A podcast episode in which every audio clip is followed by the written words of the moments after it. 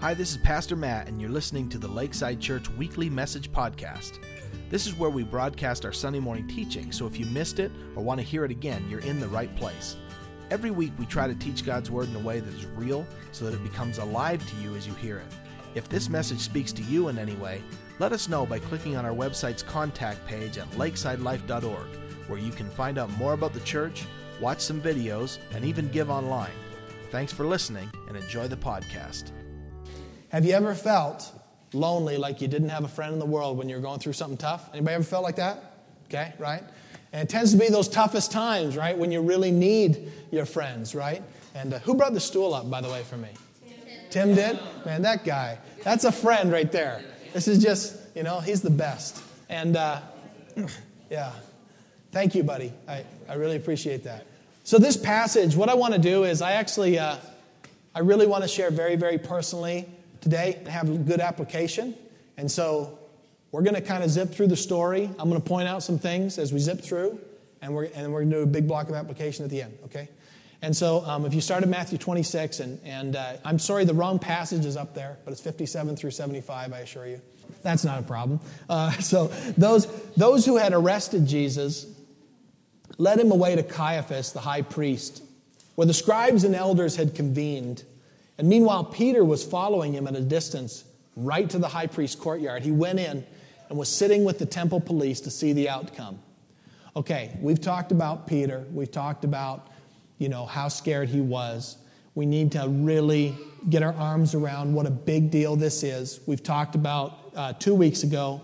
This is during a week when Jesus starts out his week by overturning temple or uh, the temple, uh, the, the tables in the temple courtyard making enemies left and right, has this big speech, woe to the scribes and the Pharisees.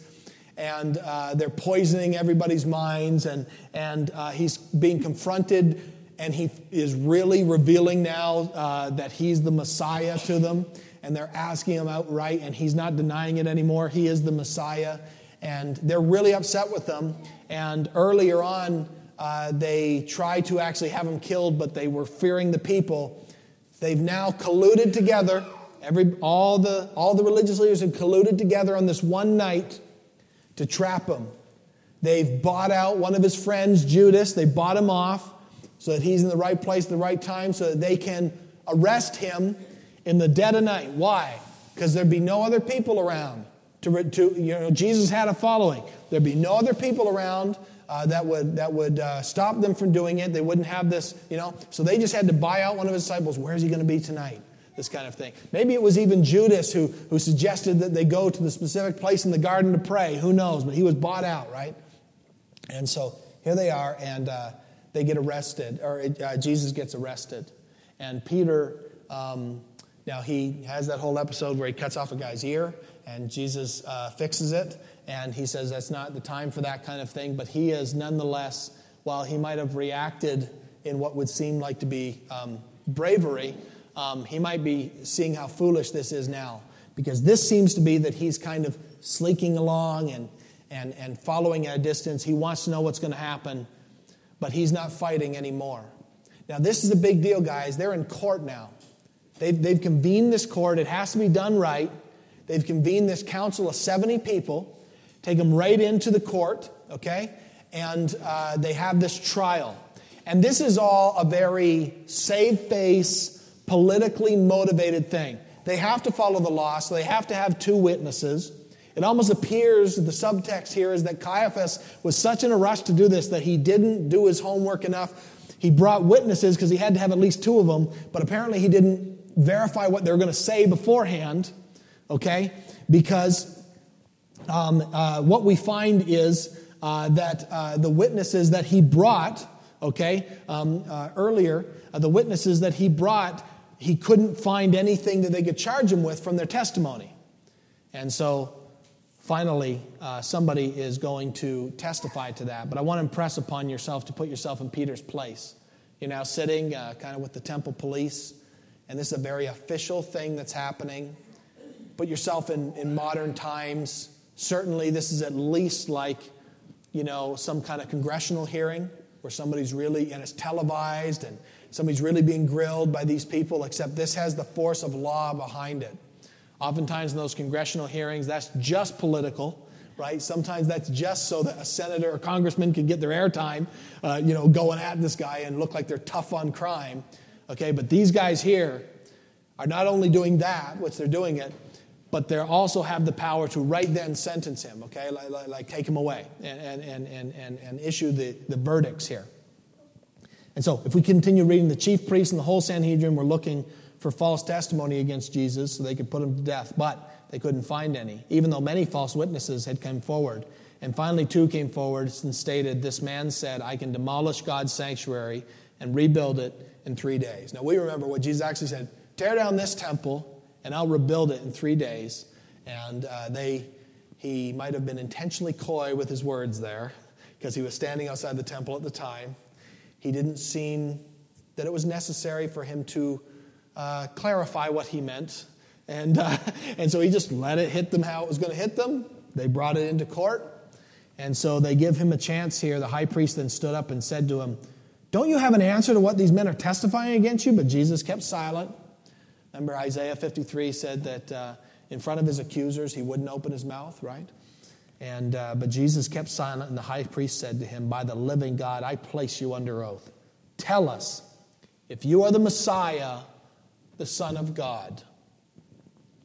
And this is finally, he's not going to be silent anymore. That's the one thing he wants them to know very clearly. You have said it. Jesus told him, But I tell you, in the future, you will see the Son of Man seated at the right hand of the power and coming on the clouds of heaven. This is right in the middle of a courtroom, okay?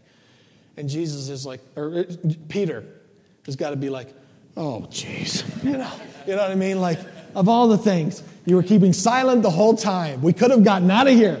You know, the one thing you could have said, you know, oh my goodness, he's looking for a way out perhaps. And uh, the high priest, as Peter's like, you know, tears his robes, and Peter's like, here we go, here we go, you know.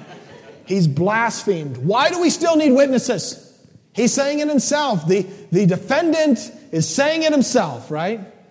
Look now, you've heard blasphemy. What is your decision? Okay? And they answered, He deserves death. And then they spit in his face and beat him, and others slapped him and said, Prophesy to us, Messiah. Who hit you? I want to point out to you that when Mark is recounting this thing, it says that they blindfolded him first.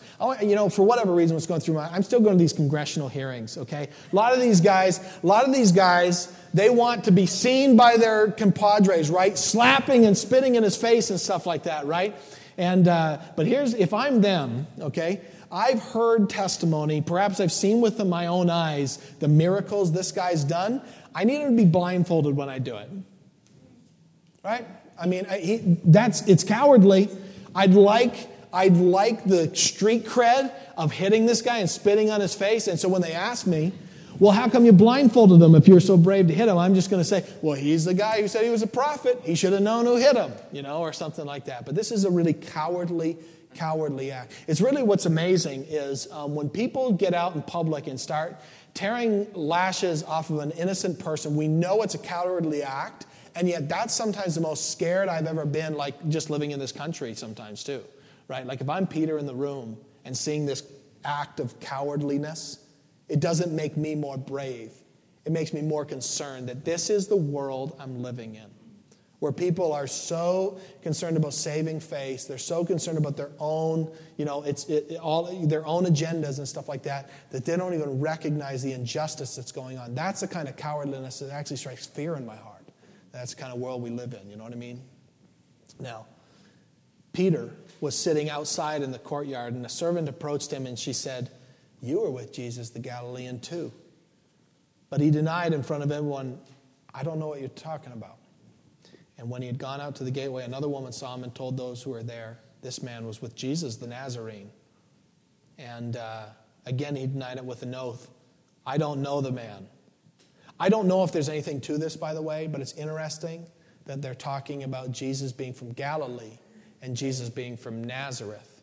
Um, it's just interesting. I don't know if there's something to that, but if there's anything to that, um, if I'm Peter, and I'm wondering, I'm now out in the more courtyard. This is where the people in public would actually gather. There's more people out there, okay? Everything's been happening, you know, in the court, okay? in, in, outside of that now, all the people are gathering. And if you're wondering, I wonder if what they're saying in there is getting out into here. These first two ways, the first woman comes, Jesus of Galilee, okay? The next one, Jesus of Nazareth. Now, maybe that's just they've heard that those are places that, that he taught well and things like this. But see, if you were to call him Jesus from Bethlehem or from the house of David, they know that that's really the lineage of the Messiah. This could be a denial. And Peter's now seeing it in the common people. They're denying, just in their language, that they believe that this man is really the Messiah. So the kind of the public swell of support for Jesus seems to be waning perhaps for Peter. It's just, if it's there, perhaps it's more evidence of why Peter is more and more afraid here, right? And so he says again, I don't know the man. And, a little while, after a little while, those standing there approached and said to Peter, you are certainly one of them, since even your accent gives you away. And I put in brackets speech um, uh, because uh, the it's probably it seems to be more fitting here. The um, the manner of speech, manner of speech gives you away, and you see it's more fitting because of what happens next. So he begins to curse and to swear an oath. Jesus one time taught his disciples not to swear an oath, right? Uh, he begins to curse and to swear an oath, almost so he can prove that he's not one of these. I don't know the man, and immediately a rooster crowed. And Peter remembered the words Jesus had spoken Before the rooster crows, you will deny me three times. And he went outside and wept bitterly. I read that this time around, and I thought, you know, rooster didn't crow to the third time um, because Jesus said it would be three times. But I read more weight into the third time this time because I saw that that's when Jesus, like, not just tried, oh, I've never heard of him, he changed his actions. And all of a sudden, he was so afraid that the way he lived and the way he was acting denied Christ. And that's when. And that's why it was so gripping for him. Probably not just the three times, right? He went outside and wept bitterly. You know, if you've ever been disloyal to someone, and I hate to admit it, but I have. And if you've ever been disloyal to someone, um, or I, am going to have to clarify what I mean by disloyal in a minute, but let me just say that disloyalty can cause a real um, chaos in your spirit, and it can rip your life apart. It can make you start to question other relationships in your life, and certainly it questions where you're going. And it just seems to rip at the peace that's in your life when we say we're one thing, and then behind someone's back, we're another thing. You know, when we love somebody only when they're around. And it causes a disloyalty and it, and it causes strife. And we know that. And sometimes what happens is we justify it by saying, if I, for example, if I'm just using the easy one, which is that I talk behind someone's back, let's say someone like Kathy. This is a safe one because I talk about her behind her back all the time. But uh, no, just joking. If I'm talking, if I, if I went and, and hung out with my good friend Tim, and I was talking about Kathy, and, and you know how you, you talk about, at least for me, it's like, uh, you understand I'm only telling you this because I really love Kathy, Tim, and I want her to get help or something, okay? But uh, my goodness, she's a piece of work. You notice that? You notice that? Well, don't even answer. Let me just tell you. Uh, what happens is, as long as I've prefaced it, as long as I've prefaced it, and I understand that Tim actually does love Kathy, probably more than I do, because he's not the one talking about her behind her back right now. But if Tim loves, loves her, I feel like I'm in a safe zone. He's not going to repeat what I'm saying. He understands that I just need somewhere to vent because she's really driving me crazy lately or something like this, you know. I just need somewhere to vent. And what, I, if you've ever excused your actions that way, and if you've ever excused your actions that way, but if you ever excuse your actions that way, what you're failing to realize is yes, maybe it didn't hurt Tim, and maybe it didn't hurt Kathy because you can trust him. You're failing to realize what it does to you. What it does to you when you are disloyal to somebody that way. It does something to us when we're disloyal to each other. It does something internally that we don't quantify in the moment. And, uh, and, and because of that, we, we, we end up failing to see it until it's too late, and it has yielded a harvest of a certain type of character in a life that's really unhealthy at best and ungodly at worst. right? And, and so that's the kind of thing that, that really concerns me. And I was trying to think, what is loyalty really at its root? And this is why I think this is a great one for Mother's Day. Loyalty at its root, I really believe, is unconditional love. In the Bible, it's sometimes you'll see it phrased this uh, when you're talking in, in the New Testament letters. Uh, Paul encouraged them to have steadfast love for each other or to remain faithful to each other. Steadfast love, faithful love, unconditional uh, love. Ask yourself that. Are you, are you steadfastly faithful to all of your friends? Are you steadfastly faithful to all of your friends? In Matthew 26, earlier in this chapter, Peter said to Jesus, Even if everyone runs away because of you, I will never run away. Loyalty is something to be desired. Peter desired it for himself. It's something to be desired. It's a character trait that's really, really something that we ought to desire. I said before that uh, Proverbs 17 17 says, A friend loves at all times, and a brother, but a brother is born for a difficult time. Okay, right? Um, that's one of those parallel things. They both mean the same thing. A friend loves at all times. A brother is born for a difficult time, for adversity in some of your translations, okay? Proverbs 18 24 says, A man with many friends, is what I was quoting earlier, may be harmed, but there is a friend who stays closer than a brother. Sometimes we quantify our relationships by the quantity of them instead of the quality of them, right? How many really deep friends, if they're really deep friends, how many do you really need, right? And that's why sometimes when we don't have that, we tend to um, try to make up for the lack of quality with quantity. That's why I personally am proud of the fact I have over 600 Facebook friends. So, um, I'm proud of it. I'm proud of it. It's something you have to uh, fight for. And um, I was thinking about, you know, obviously, the obvious thing here when you're thinking about loyalty and unconditional love, who loves you more unconditionally than your mom, right? I mean, mothers are so unconditional. And, and we have the obvious um, uh, illustration of this in, uh, in Christ um, uh, this week, giving his life on the cross, uh, uh, forsaking himself. If you allow me to just be a little lighthearted for a second, okay? What does loyalty really look like? And for me, ever since Christmas, I have this new illustration in my life. What is more loyal than a dog? You know what I mean? I come home. When I come home, and I walk in my door, that dog runs right up to me and sits her hands on my shoulder, her paws on my shoulders, right? I have to lean down, gets her paws, and just goes, I love you, I love you, I love you. I have been waiting all day for you to come home. I've been sitting right here. How you doing? How you doing? I love you, and kiss, kiss, kiss, kiss, kiss. Remember yesterday? Remember that thing we did when you threw the ball? Come on, let's go, let's go, let's go with here. I just want to spend time, you know? And, and so I'm going, oh, that's so great to see you, and I'm petting her and everything. And this lasts about five minutes, and finally I'm like, all right, enough. I don't have time all day to just play with a dog, right? I mean, come on. I mean, it's, it's fun for a minute, but let's, let's be reasonable here. Down. Imagine if I did that to some of you, right? But I'm just, you know, and, and, and how does that dog respond when I act like that? How does that dog respond? She still loves you. She goes, oh, okay. I'm, uh, I'm sorry. I'm too needy sometimes. I'm, listen, how about this? What if I, uh, what if I just sat here and just looked at you? What if I just watched you and, and when you're ready, maybe when you're ready to play with me, I'll get excited again? Okay? That's how a dog reacts. Okay? That's loyalty. Okay? Is that not do- a dog for you, right? This thing, when my, uh, on, especially Tuesdays and Wednesdays, that's when the rest of the family goes. I, I work from home, and um, uh, this, this dog comes and lays right on top of my feet all day long while I'm coding. You know, wants to go out at any time when I get up. She looks at me. Is it now? Is it now? Oh, okay. You know, I mean, that's, that's what it is all day long. You know? No matter how I treat her, no matter how I treat her, that's loyalty. Uh, I don't worry about what she's saying behind my back.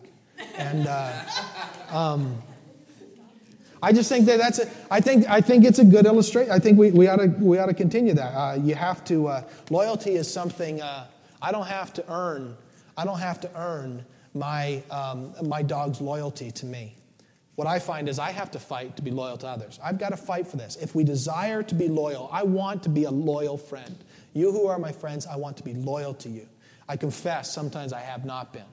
um, in the true sense of the word. I think I've not intentionally, I, I, don't think I've gone into something intentionally trying to be disloyal to you. And I only preface that by saying I don't hold any evil to anybody. But sometimes my own anguish over how I might feel. Have I ever bothered anybody, by the way, here in this church before? Michael, you'll admit that, okay? Right? I, I want you to acknowledge that because I'll acknowledge that every now and then one of you will bother me, okay? One of you will bother me. And during those times, I'm really tempted, maybe when I'm venting, at least to my wife, to be disloyal to you. Now, my wife is great for me because she and I both have this thing with each other that one of, one of us starts talking about another person, the other one will start extolling the virtues of the person we're talking about, and, and that way we, we um, uh, make, the other, make each other feel guilty. And what are marriages for if you're not going to make each other feel guilty? But, um, but no, it's really good accountability. So that's why I don't vent to my wife when I don't want to feel guilty. I vent to somebody else, okay? And, and I, I really want to get rid of that. And, and, and I do try to catch myself doing it. I hope that every now and then, if you hear me talking to you about somebody else, that you hear me turn it around by the end of the conversation and realize what I'm doing. We have to fight for this, um, this idea of being loyal. And uh, I wanted to just talk about uh, so loyalty is something to be desired, and then just um, uh, uh, uh two other things. So, that, out of order here, but loyalty requires not listening to slander. That's what I've been talking about. And then the last one I had was um, I think loyalty requires confrontation. Okay? I think loyalty requires confrontation. Um, I think the best friends that we have are friends who will, um, uh, they've earned the place in our life. Some of you guys, I mean, I'm sure if I came to you and, and tried to bring you up short on something, it's not going to go well. You know why? Because I haven't earned that yet. Okay, I haven't earned that with you. And some of you I have and um, and you're going to find that in your own life. We don't. Uh, we're not all going to like have 80 people who are that close to each other. What we need is a few people in the church that you that you have given permission in your life to speak truth into it. Okay, and true loyalty, I believe, requires confrontation. I really do believe if you're loyal to someone and you see them doing something that's destructive to their marriage, for example, it's your job to be loyal to them by speaking truth to them. Uh, in Matthew 18 15, uh, this is another way of saying it. It's that if your brother sins against you, go and rebuke him in private. If he listens to you, you have won your brother. What that's really saying is if somebody wrongs you, our tendency is to go and tell everybody else about my grief. It's important if you're loyal to the person. If somebody's offended you and you're the type of person that says, Well, I want to avoid confrontation, your desire to avoid confrontation is more important to you than your loyalty to the friendship. I'm going to suggest that because you must know on some level, you must know that if they've hurt you and you fail to address it, you must know that no matter what you do and no matter how much you decide to treat them differently subconsciously, you're going to feel like you have this thing against them. It's much better to go tell them in love, hey, this offended me when you did that. And if you and if you hide behind this idea that I just I don't like confrontation, then I challenge you again, then you uh, then then that's a bigger value to you than than being loyal to your friends. Loyalty requires confrontation. Jesus says it here in Matthew 18. Okay, and I also think that loyalty requires um, confronting each other, like I said, um, when somebody's out of step. I'll give you a little uh, lighthearted example. Um, I've really enjoyed um, uh, years ago. Uh, I wanted to um, have some real uh, accountability in my life to be um, it was specifically had to do with my grandmother. I wasn't even married yet and i was a pastor of a church up in brigham. And i was going home for the first time in a while and i really wondered about my grandmother and neil's salvation. And i was but it's like your grandmother. Like this is like this bright star in your life that she's a, a matriarch in your family. I don't normally confront her about stuff. That's not how that works. I knew i'd be scared. So i decided to ask for accountability and I got accountability. The problem is, I was too scared to follow through. I went on this trip and I, I told them I wanted to ask her about her salvation and talk to her about it. I chickened out. And I remember coming back and the person was very gracious to me. Hey, I just want to find out what happened with your grandmother. That's the kind of accountability I've appreciated.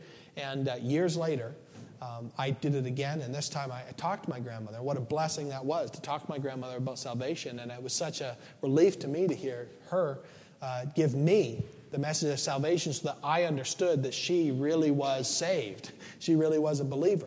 Okay? Uh, this re- recently, we've been trying to get more missional as a church. So I had an idea, an idea a few weeks ago. I thought, I've been hearing about uh, the uh, CrossFit. And um, uh, that uh, it's a kind of workout where um, they have communities. Like they, they're more like a community than, than when you go to the gym. I like going to the gym and stuff, but uh, these are more you do it with other people. And I thought, you know, if we're going to be missional, there's a CrossFit gym in Syracuse. It'd be great if we could do that. I, m- I mentioned it to uh, uh, folks like Brent, and Brent thought that was a great idea, but obviously I wasn't at that place where I was about to make it happen. So finally, Brent came a couple weeks ago and said, So, are we going to do this or not? And because uh, he knew what I wanted to do, you know. And so I got signed up. He gave me about a week's grace to. He kept texting me, "You signed up yet? You signed up yet?" And so finally, I got signed up, and, and I started this class this week. And, and that's a way that accountability. Um, now you think that what the story is about is how Brent held me accountable, but this was actually all a setup, um, because because um, if there's one thing, if you look at a guy like Brent and, and you look at a guy like me, it's pretty obvious which one values physical fitness more. And, um, and, and it's me.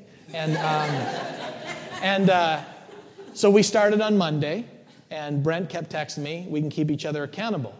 And I'm just really uh, almost um, sinfully um, glad to report that um, I went all five days this week, and Brent only went four. So, um, you, but I want to encourage you, you could do better next time.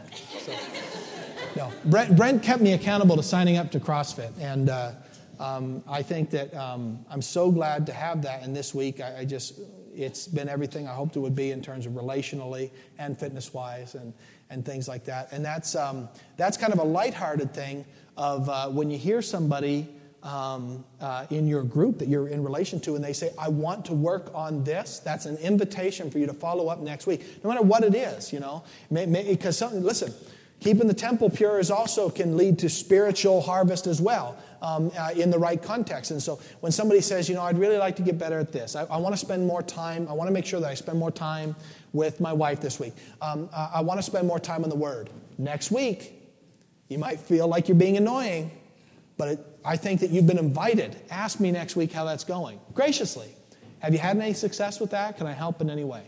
Okay? True friends, if you're really loyal, you're always going to get into that. Otherwise, I've got to ask you, if you don't, if you're not willing to do that because you're too afraid of being labeled overbearing, okay? Uh, then uh, I have to ask you, is your need to be liked by people more important to you than your need to be loyal to people? Um, and uh, they don't always go hand in hand. I think that there'll be times, um, Roger and I have developed such a good friendship because we've been together for so long now. But maybe there's been times he didn't like me as much as the day before, depending on what we're going through as a time. But I know he loves me, you know, and, and it's our job to confront each other uh, uh, about stuff. Um, and, and so maybe when you confront about that, maybe you're not just liking them in terms of, yeah, I want to spend a lot of time with you right now because of what we just talked about. Maybe that doesn't, that's not the feeling, right? But there's this overall love, and we know that's our role in each other's life. That's what it takes to be loyal to each other, guys. That's the kind of loyalty that we need um, in our lives. I hope you've enjoyed listening to the Lakeside podcast. If you have any questions at all about the message, if you have any struggles you're going through, or if you simply want to respond to what you've heard, We'd love to hear from you. Go to our website at lakesidelife.org and click on the contact page to let us know what's on your heart. We look forward to hearing from you, and we'll see you next time.